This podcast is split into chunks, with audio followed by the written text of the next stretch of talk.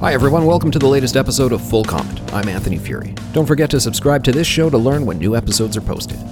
I'd like to start today's show with throwing out a few provocative phrases World War III, a new Cold War, cyber warfare, amphibious land invasion. Uh oh, Furey's been reading the Tom Clancy again. Well, no, that's that's actually not it. I've been reading essays and journals like like Foreign Affairs magazine, top journals articles by very prominent people. And those phrases that I just said, well, they are increasingly appearing in that type of work. At least when it comes to the issue of the South China Sea, what's going on there in that area right now concerning China and Taiwan. Our guest today is Professor Scott Simon. He's co chair of Taiwan Studies at the University of Ottawa, and he lived in the island nation of 25 million people for 10 years. He joins us now to break down this whole issue for us. Professor, welcome to the podcast. Good. Thank you for inviting me today. Yeah, thanks so much for coming by, Scott. And, and, you know, right when I just in saying that introduction there, I said island nation. That's how I described Taiwan. I thought, uh oh, you know, if Xi Jinping's listening on his Huawei device right now, I've, I've already upset them. You know, they, even just by describing Taiwan as its own country, sometimes uh, you ruffle some feathers.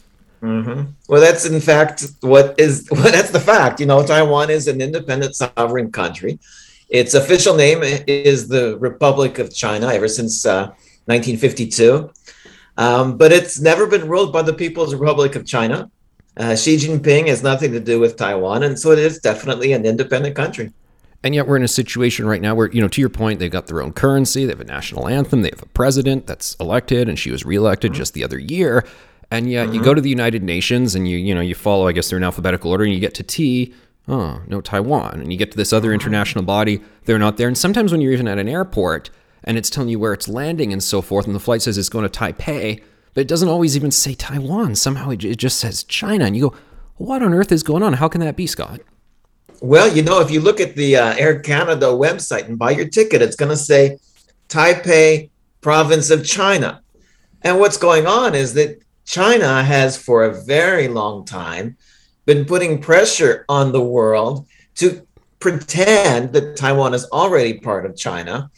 And they hope to they kind of twist everybody's arms, and so that if there is a conflict, people will just stand by and be confused. Right. So to bring it back to basics, though, mm-hmm. why is this even happening in the first place? This typically does not happen where one country tries to convince the rest of the world that another country is just a part of them. Where did this come from? What are the origins of it? Well, you know, where did this come from? Is that Taiwan used to be part of Japan. And then after World War II, there was a treaty called the San Francisco Peace Treaty in 1952. That's why I just said 1952 just now. And In Canada was a party to this. And the different countries that were in this peace negotiation about Japan, Japan was not there, had some disagreements about what would happen to Taiwan. And so Canada said, well, why don't we just not say anything? And so at that time, the People's Republic of China had already been existent, had been in existence for three years. Chiang Kai-shek, with his Republic of China, had already been on Taiwan for seven years. They were occupying it on behalf of the Allies with whom they fought in World War II. And so what happened then is Japan subsequently signed a treaty with the Republic of China, and so that, along with the U.S. getting involved in the militarily in the Taiwan Straits in the beginning of the 50s, kept Taiwan as an independent country, but it never was part of China, and China has ever since then had it as their goal to someday absorb Taiwan or annex Taiwan into its own territory. And so, where I come off using these phrases like mm-hmm. World War III and all of that, and, and while you're hearing more people talk about those possibilities, and there's a great novel out, or well, maybe not a great novel, a tragic novel called 2034, where a head of uh, the former head of the American Navy, an admiral mm-hmm. there, talking about how a conflict could materialize there. All that comes from is the use of the phrase reunification, and how Xi Jinping says, "All right, we got Hong Kong, we got Tibet, we got Taiwan." They're all a part of China proper, and China's China's destiny, its dignity is not going to be whole until we get all these guys back in the family. Well, basically, every time we use that word reunification, we're falling into that trap because we're using the words that they want us to use. So we should be very honest about mm, this. Okay. China wants to annex Taiwan. Right. And it's every bit as absurd as if the United States wanted to take Newfoundland. It's just unacceptable.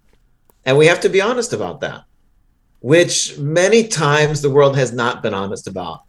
And I can see where companies might be able to fall to pressure. You know, Air Canada, what would happen if they turned down China? Right.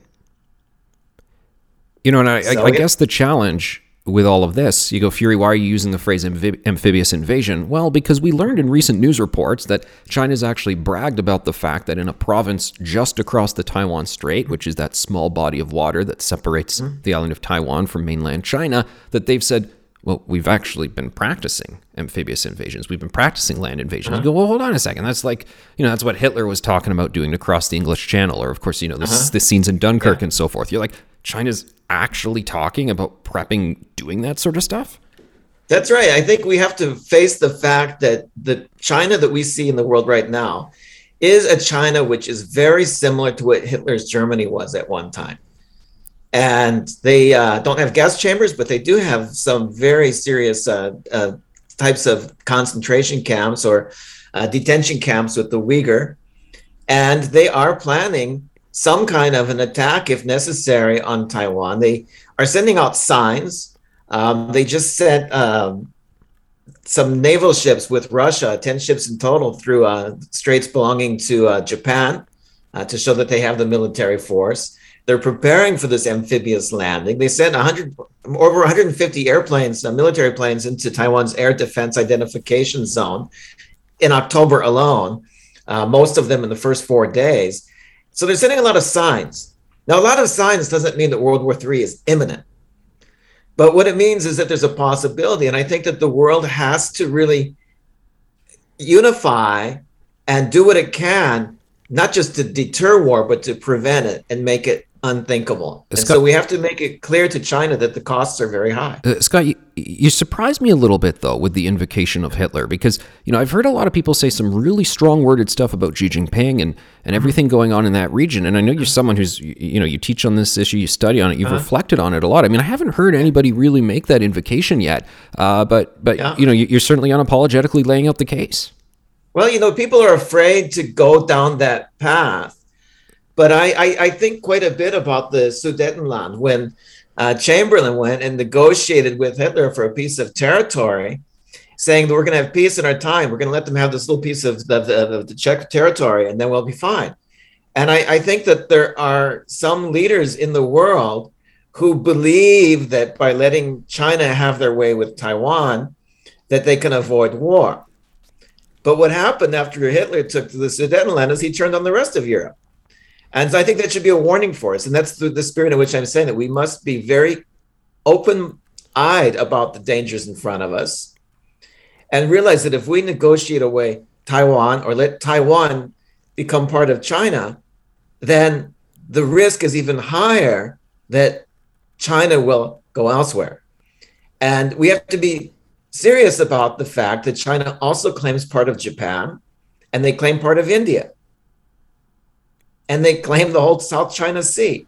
Well, hold on a second. They claim part of India? They claim part of India. They claim the entire state of Arunachal Pradesh, which has 1 million people, all of whom are citizens of the Republic of India. How serious are they with these claims? Well, they're right now amassing troops on the border of India. So when you say World War III, I would like to say that's nonsense, but if they're amassing troops on the border with India and they're threatening Taiwan and they're using gray zone tactics against Japan and they're aligning themselves with Russia, as we just saw between Honshu and Hokkaido, it looks like this is not it's not imminent. We're talking we're not talking about the next two years but it does show that there is a threat on the horizon. What does Prime Minister Narendra Modi have to say about these incursions? Well, I appreciate they're not incursions no. yet, although I know there have been a couple weird conflicts yeah. between a few soldiers here and there. But what does he have to say about those claims well, and the amassing of troops? They've never accepted those claims, and they are amassing troops on their side of the border too. And there was a conflict. Um, some, some actually the soldiers got into a fight, and some people right. got some people got killed. And so that is also a serious issue to take to take a close look at. I guess the question is in what way do we need to be prepared for this? Because there's so many people who I think are unaware of the severity of the situation. You, you know, there are times when I'll, I'll be writing my columns or I'll be on this podcast or the radio programs, and people write back and they just say like, "Oh, well, you know, why do you hate China?" And you know, it's such a great country. Chinese people are so great. You know, my community. Man. And I'm like, whoa, whoa, that is not what we're talking about at all here. I mean, we're talking about the geopolitics of the authoritarian communist regime of Xi Jinping Yeah. and their motivations mm-hmm. that, to your point, they have clearly articulated. And I think a lot of people aren't even there at the 101 basics, let alone Right. the whole what are we going to do about, you know, okay, yes, talk about Taiwan. What are we even going to do about the India situation, which, you know, is clearly something that can mount as well? I mean, I think there's such a gulf between uh, what's really going on and, and I, I guess, Western awareness and urgency, at least in the general public. I know that the Right. you know the, the White House is concerned about the South China Sea, but the general public perceptions.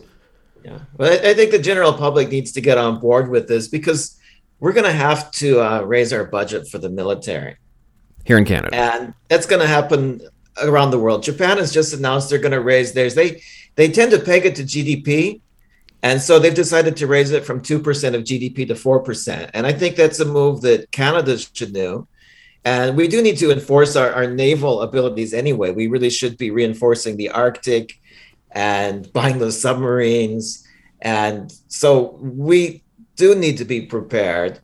And that is also a way of deterring war by, by showing by showing China and other rogue states, because China's not the only one, that the world is united. Then even a relatively small military like Canada's has a voice and has, has a place at the table and can really be supportive and make a difference. Now, Scott, one of the reasons we're talking now is that the the rhetoric has really been mm. ratcheted up from Xi Jinping mm. in terms of. Yeah. I know you said don't use the phrase reunification, but that's the phrase he's using. Rhetoric has mm. really gone up. He said uh-huh. this is inevitable. Now, one mm-hmm. doesn't know the timeline that he's thinking of, but we know they're talking about uh, practicing the invasions, and we know uh-huh. something something we haven't discussed as well yet. There's been well over 100 uh, incursions into their airspace recently uh, into Taiwan's airspace. They've got bombers, fighter jets from China's People's Liberation Army uh, really buzzing into Taiwan's airspace. And that's a thing that really has not been happening uh, to the extent and volume it's happening right now in, well, pr- pretty much ever. Well, I, I think we have to kind of step back there because they haven't been going into Taiwan's airspace.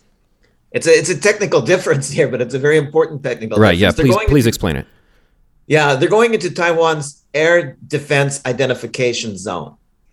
And what that is, it's a it's a much larger zone in which any aircraft entering that has to identify themselves and what they're doing, and then Taiwan can chase them out if if necessary, which is what's happening with these military jets going into it. So so far, the rhetoric is has been notched up in China, and there have been more military uh, excursions into the um, ADIZ, but they have not crossed the median of the Taiwan Strait, so the halfway point between China and Taiwan, and they've not gone over Taiwan territory. And so they, they kind of know where their limits are right now. And because of that, we can't even be 100% sure that these military flights are aimed only at Taiwan. And so there are, but most of them are going southwest of Taiwan, so between Taiwan and the Philippines. And you know, some of it could be for consumption within China, saying, "Look, we're doing something about all of these issues."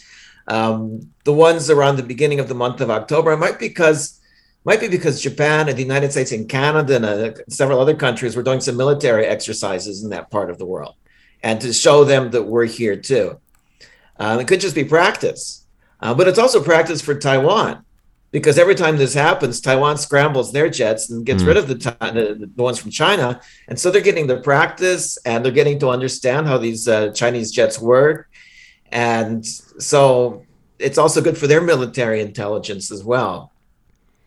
Now, I understand the United States, while not officially recognizing Taiwan as as a country in terms of formal diplomatic relations uh-huh. and and not pushing for them to have a seat at the United Nations, uh-huh. they do have a collaboration with them in terms of selling arms to them. And as we actually just learned the other week, which I'm sure ruffled feathers with China, U.S. Special Forces commanders have been on the ground helping Taiwanese military officials and, and commanders prepare for for whatever may come their way.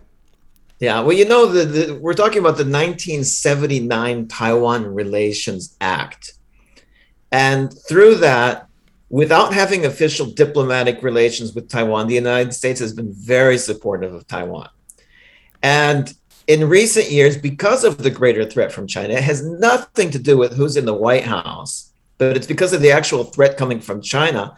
Um, they've increased sales of weapons to Taiwan, and they have been training special forces. But I, I have a feeling that those training things have been going on for at least 20 years. And I say that right. because when I was working out in the gym as a grad student in the 1990s, there were Taiwanese military people, young guys, you know, telling me that they've been working out, that they've been working recently with American military forces. So something that's been a long-standing issue going on. Yeah. Will these ties deepen right now? Well, the, the ties are there. And I think that, well, I know the United States policy is to encourage all like minded countries to help them support Taiwan. And the number one thing that they want other countries to do is support giving Taiwan some international space. Right. And they're willing to do the, all of the diplomatic nicety with China. The the you know the goal is to encourage China to become a good player in the international rules-based system. And so they're willing to make some compromises in the way they talk about things publicly. But they want the world to support Taiwan having a some kind of meaningful participation at the United Nations and international organizations like the uh, International Civil Aviation Organization, the World Health Assembly, and so forth. And, and that's a way of showing China that the world supports Taiwan and will not accept annexation. Right. And, and I know one of the requests that Taiwan has of Canada right now, and has it of many countries, is that they would like to be signatories, members to the new Pacific Trade Deal, the whatever it's called now, CPTPP China is applying to it as well. Taiwan is, I guess, returned fire and said, we're applying to it as well. And uh-huh. they're asking Canada to support their submission. I think that's a very modest request. And is that not something that Canada can get behind? It's a very modest request. And like I said, the world is like very willing to accommodate China in the way they talk about Taiwan publicly. And so that's why even Taiwan does that. They've applied to join as the customs area of Taiwan, the pescadores Mazu and Jinmen. Hmm. And saying that they're a customs entity rather than a country is their way of signaling that to the world that they don't want to make trouble. They just want to have a place in the world um, on very practical issues where they can help out. And trade is one of them. We, you know, we get most of our electronic goods and computers and cell phones and pretty much all of our semiconductor chips that are in all of those things come from Taiwan. What do the people of Taiwan want? How do they see themselves in relationship to China? One thing I found very interesting when I visited Taiwan, going to their national museum is a, is a very interesting experience because, um, as, as you know much more than I do, when Chiang Kai shek and and his government would have fled the mainland and gone to Taiwan, they took a lot of the the national treasures of China with yeah. them, and the main mm-hmm. museum in Taipei has so much of of, of the heritage of mm-hmm. China. So all of yeah. the tourists actually in that in that museum are people from mainland China coming to see their own heritage and culture in a Taiwanese museum. So I mean, yeah. these people are very inextricably linked. Yeah, well, you know, there's a, there's a very diverse population in Taiwan. Um, at the end of the World War II, there were six million people living there. And then another one to two million people came as refugees from China because they were fleeing communism. And so I, I, and then of course they're they're indigenous people too. They're about uh, six hundred thousand indigenous people, right. and they all have different ways of thinking about their relationship with China. But I think that the one thing that they all have in common is they don't want to be part of the People's Republic of China. They don't want to be under communist rule. And if you look at the, the surveys, because they do surveys um, at National Sun Tzu University in Taipei all the time, and consistently since they started doing these surveys in the 90s, the percentage of people who want to be part of the People's Republic of China is about 2%. And that's the majority low. of the people say they want to keep the status quo. And that's because they're afraid if they say they want independence, then China will attack. Isn't that crazy, though? For a country yeah. that is pretty much already an independent country, anthem, mm-hmm. currency, all that stuff, democratic elections, yeah. for a country to dare to say, we want independence, oh, we're going to bomb you. I mean, yeah. that's not, that's kind of reverse psychology. Uh, yeah, it, it's completely unacceptable. And in, in some ways, you know, the United States tries to marginalize Cuba, but they've never said they're going to take it over. Good point. And that's so, a really good comparison point. yeah. Yeah. It's a comparison I make quite a bit because what it is is that the US tries to margin has tried to marginalize Cuba. And you know, it's had the you know the, the economic blockade and it also tries to uh, you know twist the arm of Air Canada and other companies and so forth. And Canada's refused as much as possible to go along with that. And so I think the comparison is very good because if we can say no to the United States from time to time, I think we have to learn to say no to the Chinese from time to time as well. One of the things when I think about Taiwan, and I thought this in my visit there, is you know, and some people in Canada may say, okay, well, this is a conflict on the other side of the world, and why should I care, and how does it matter to me? And you mentioned the phrase earlier, Scott, of of like-minded nations. And when I was in mm-hmm. Taiwan, even though it's geographically a very different country, and of course a different language and, and various different cultural aspects, I felt like there was a lot of similarities and a lot of affinity between Canada and Taiwan in terms of, I don't know, just who we are as sort of uh, middle class values and, and our democratic systems. I, I just felt there there was kind of a natural kinship. I mean, uh, more similarities than differences. Well, you know, Canada and Taiwan share in common being relatively small, not in area size for Canada, but being relatively small countries next to bigger countries um, that often are, you know, have some hegemonic influence over them in many ways. And they're very proud of the things that they have, and the things that we have are very much in common. So LGBT rights, indigenous rights, healthcare. You know, the Taiwan has universal healthcare, which China doesn't have. And they basically came to Canada and learned what we do here, and then they improved upon it and instituted that in Taiwan. And so we have quite a bit of common of things in common with them. That you know, we're we're liberal democracies. We have a very strong respect for human rights. Uh, we've got our charter; they've got their laws too, and and so there is an affinity that I think people who haven't been there find maybe difficult to imagine, but we are part of one democratic world, and we do have an external threat that we have to face together. One of the uncomfortable questions I hear a lot of people ask when it comes to Taiwan and the defense of Taiwan is is it worth it? They ask, is it worth it for Xi Jinping to to do an invasion, to do a quote unquote reunification? And of course, there's debate and disagreement about how serious he is for that. But then there's also the question of is it actually worth it for the United States to come to Taiwan's defense, and would they actually do it? Well, that's two questions. Is it worth it to China? And I would say no. And the reason is that Taiwan has been investing billions of dollars into, into China, and that's why China's become so wealthy. So why why kill the chicken that's that's laying the golden eggs, mm-hmm. right? So it's really not worth it to China. And that's why I think that the actual threat of a war or an invasion is far down the road.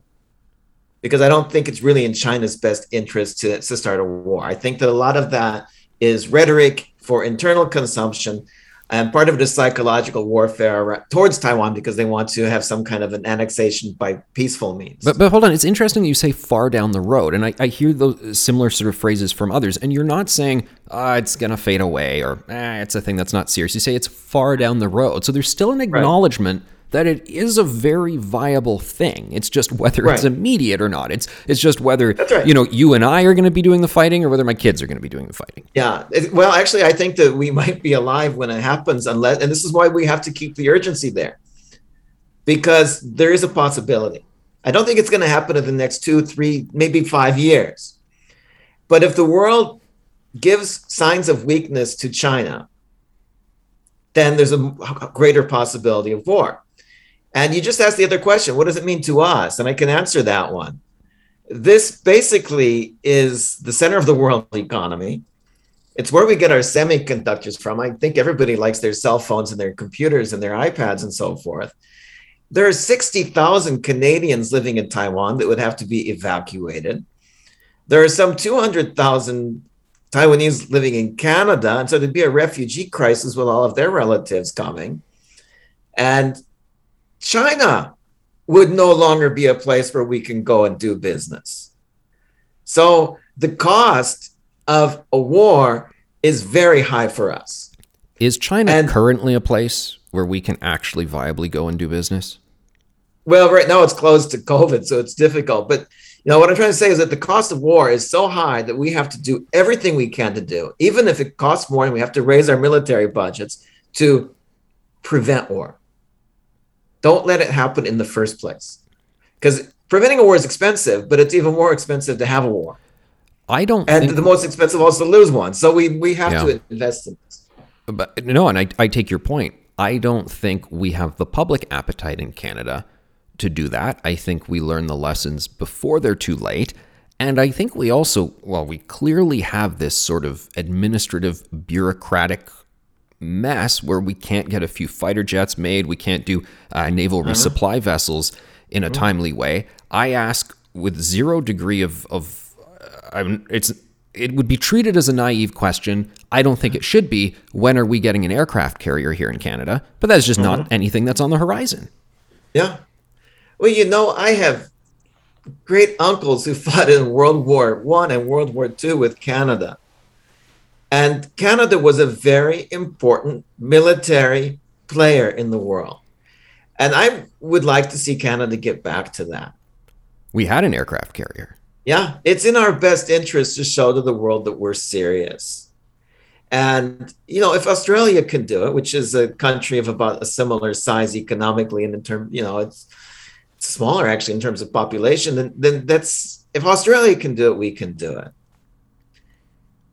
And so I think we really should be learning from them and doing our best to come back to the world, as so many of our leaders have said they want to do, saying Canada's back. Well, if Canada's back, we didn't. We need an aircraft carrier. We need nuclear submarines. We need to have regular patrols of, of up and down the Taiwan Strait. Talk to me about that a bit because we had a news report just the other week that yes, we had vessels from Canada and the United States doing transits in the Taiwan Strait, and mm-hmm. those news articles are cropping up. I don't know, once every six months, something like that. We'll maybe have one ship uh, followed by a resupply ship that go through the Taiwan Strait, uh-huh. and then they will say, "Oh, we're not doing it deliberately. It's just it's the shortest distance from point A to point B and so forth," yeah. which is totally within the rules of you know freedom of navigation. Yeah. Uh, you're saying, "Great, let's do that a bit more." Uh, that's all right. The United States goes through once a month. I'm saying maybe we should go with them once a year. You know, they're uh, the U.S. is has got ten times our population, so maybe they go once every ten every month, and we go once every ten months. That novel I Something referenced, like 2034, how uh-huh. Admiral Stavridis conceptualizes World War III beginning is, of course, a mistake and an error that happens, and mm-hmm. then a misjudgment of the intentions of other countries. Mm-hmm. And that's so often the case in studies of war. It's not actually the you know the first volley is not always an intentional uh, target, mm-hmm. but people mis miscommunicating. Yeah. Mm-hmm. Are you concerned about open channels of communication misinterpreting intentions of different actors in the South China Sea right now? Yeah, I absolutely am, and that's why I think that in addition to military preparations, we need to have our diplomats on the ground. We have to be in communication with China it's in our best interest to work with China in multilateral places where we can cooperate with them on things like climate change and build trust on other issues and keep the lines of communication open. And that, of course, again, it's not Canada alone, it's the whole world. But we should be engaging with China as much as we can. There are lots of Chinese people who think like we do on these issues. We don't know how many, but there are many, many, many Chinese people who want to have the same rights and freedoms that we have. And so they're just waiting for some change to happen. And so I, think basically it's a question of which is going to come first some kind of an accident that causes World War III, or maybe some kind of an internal change within China. And Chinese people have been dreaming about that for a long time. I saw a social media post from Margaret McCuaig-Johnston a while ago. She's mm-hmm. uh, was a very senior government official in Canada for many years, and she's got a lot of experience working on the China file. She's now working uh, in the academy. A lot of people pay attention to what she has to say about China. And uh, I, I couldn't find the tweet, so I won't direct quote. But basically, she said, I've been to China, whatever, 20 times over the past few decades. I'm not going anymore. And I've heard that from some other business figures, some other uh, academics. What is your sense post the release of the two Michaels about the safety of Canadians visiting China for business, visiting for leisure? Well, you know, I, have spent two years in China. I lived for two years in in in in, in Zhejiang province of China. I've I was traveling regularly to China until 2013, and I would say that for the most part, it's safe for most people to go to China. But that being said, we China still has under detention a Canadian of Uyghur origin, and I understand that there are over a hundred Canadians uh, who've got citizenships, but they're of Chinese origin who are detained. And if you look at global affairs or the U.S. State Department warnings about China, they often warn about uh, exit bans. And this can happen mm. if there's some kind of a, and this is what business people should be concerned about. If there's some kind of a conflict and business you know business can lead to some conflicts. And some somebody powerful takes it to the authorities. They can actually put an exit ban on somebody. So they can't leave china until the court case is over.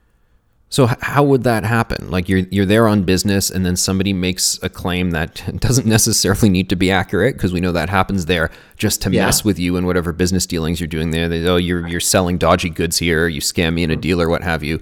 And then yeah. that that freezes you so yes that's right there are there is that risk of that happening and so I would say that compared to many other countries, China has higher risks to, to business people.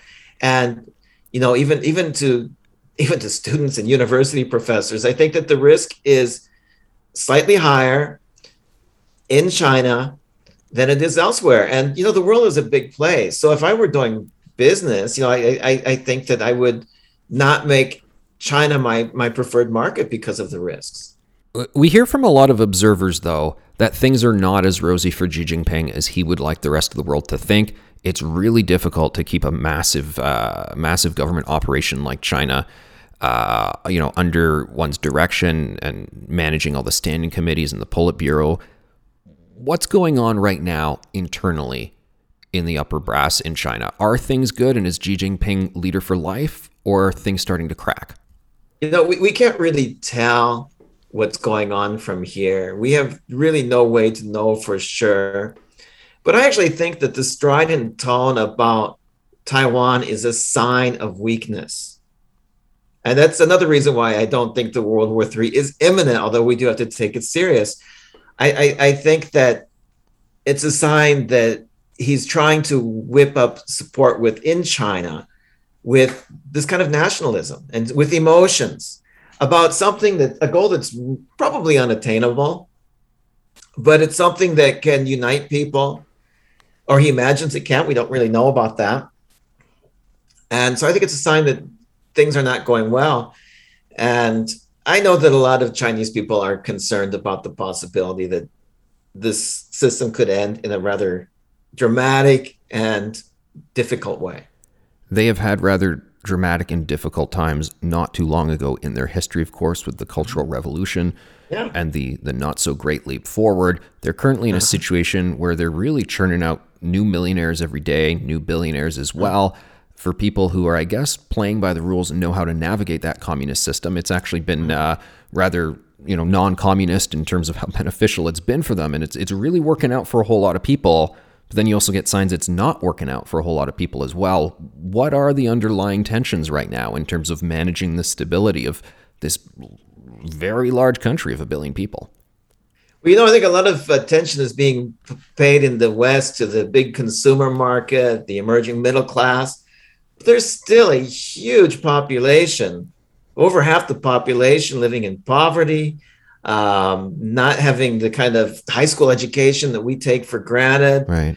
Um, and so a lot of the a lot of inequality is there, and so there's a, a real serious there are a series of you know there are problems with housing, there are um, problems with healthcare because a lot of people don't have access to healthcare, and so there's a real possibility of unrest due to inequalities in China. And I, I think that a lot of Chinese people are concerned about the possibility that, not even talking about Taiwan, but China could break up.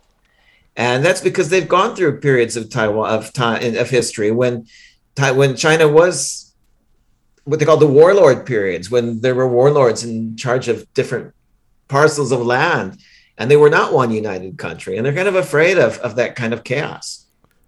What are the specific action items on the table right now that Canadians need to be aware of, and that Canadian officials, if you were advising the Prime Minister right now or the Foreign Affairs Minister, what would the particular next steps be? Well, I actually made a list of five of those. Oh, perfect. Yeah, I think the first one is to make it clear through our through continuing public statements and actions that we support Taiwan's meaningful participation in organizations like the WHO and the ICAO that's that's relatively easy for us to do. Just saying that they should be there for pragmatic issues. Maybe, you know, someday even at the General Assembly of the United Nations, if two Germanys could be there, I think that China and Taiwan can't be. That's a really good point. I also think that we should make it clear with our statements from time to time, like Australia just did, that any issues of differences about the issue of the future of Taiwan should be resolved peacefully through dialogue and without threat or coercion. So every time China threatens Taiwan, we should make it clear that we object to that. It's just simply not following rule of law. It's not respecting the UN Charter. We should make that clear. Thirdly, I think we need to enhance our military cooperation.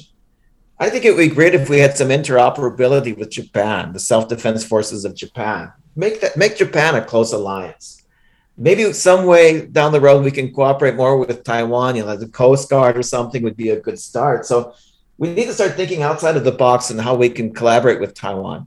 Some countries have diplomatic relations with Taiwan and they do with us. So maybe we could do something in one of those places, like Haiti. Haiti needs a lot of help. And I think Taiwan and Canada could go there together. Hmm. Um, and then finally, I think it's really important to know that the United States expects like-minded countries to support Taiwan. There's a bill going through the Senate right now, which is which actually talks about Canada. And I think that it's in Canada's best interest to have a reputation as being a like-minded democratic country, like Japan, Australia, the Czech Republic, Lithuania, etc. And I think it's not in our rep- in our best interest to have a reputation as being a foot dragger. There you go. Five items, five action lists. I hope yeah. that list is doing the rounds. I hope you're sh- shopping it around to all the officials and diplomats because that's uh, that's yeah. important stuff. It's important to know where we want to head. Yeah, I think it's important to reach out to the general public and do our job as educators, and also to talk to policymakers and our politicians. And frankly, some of the politicians are more willing to listen to these messages than others. Well, this is a really important message, and it's it's been great to do this deep dive on Taiwan, yeah. on China and what it means for Canada and Canadians. Professor Scott Simon, thanks very much for joining us today. Thank you very much for doing this. Bye bye. Full Comment is a Postmedia podcast. I'm Anthony Furey. This episode was produced by Andre Proulx, with theme music by Bryce Hall. Kevin Libin is the executive producer. You can subscribe to Full Comment on Apple Podcasts, Google, Spotify, or wherever you get your podcasts. You can help us by giving us a rating or a review and by telling your friends about us. Thanks for listening.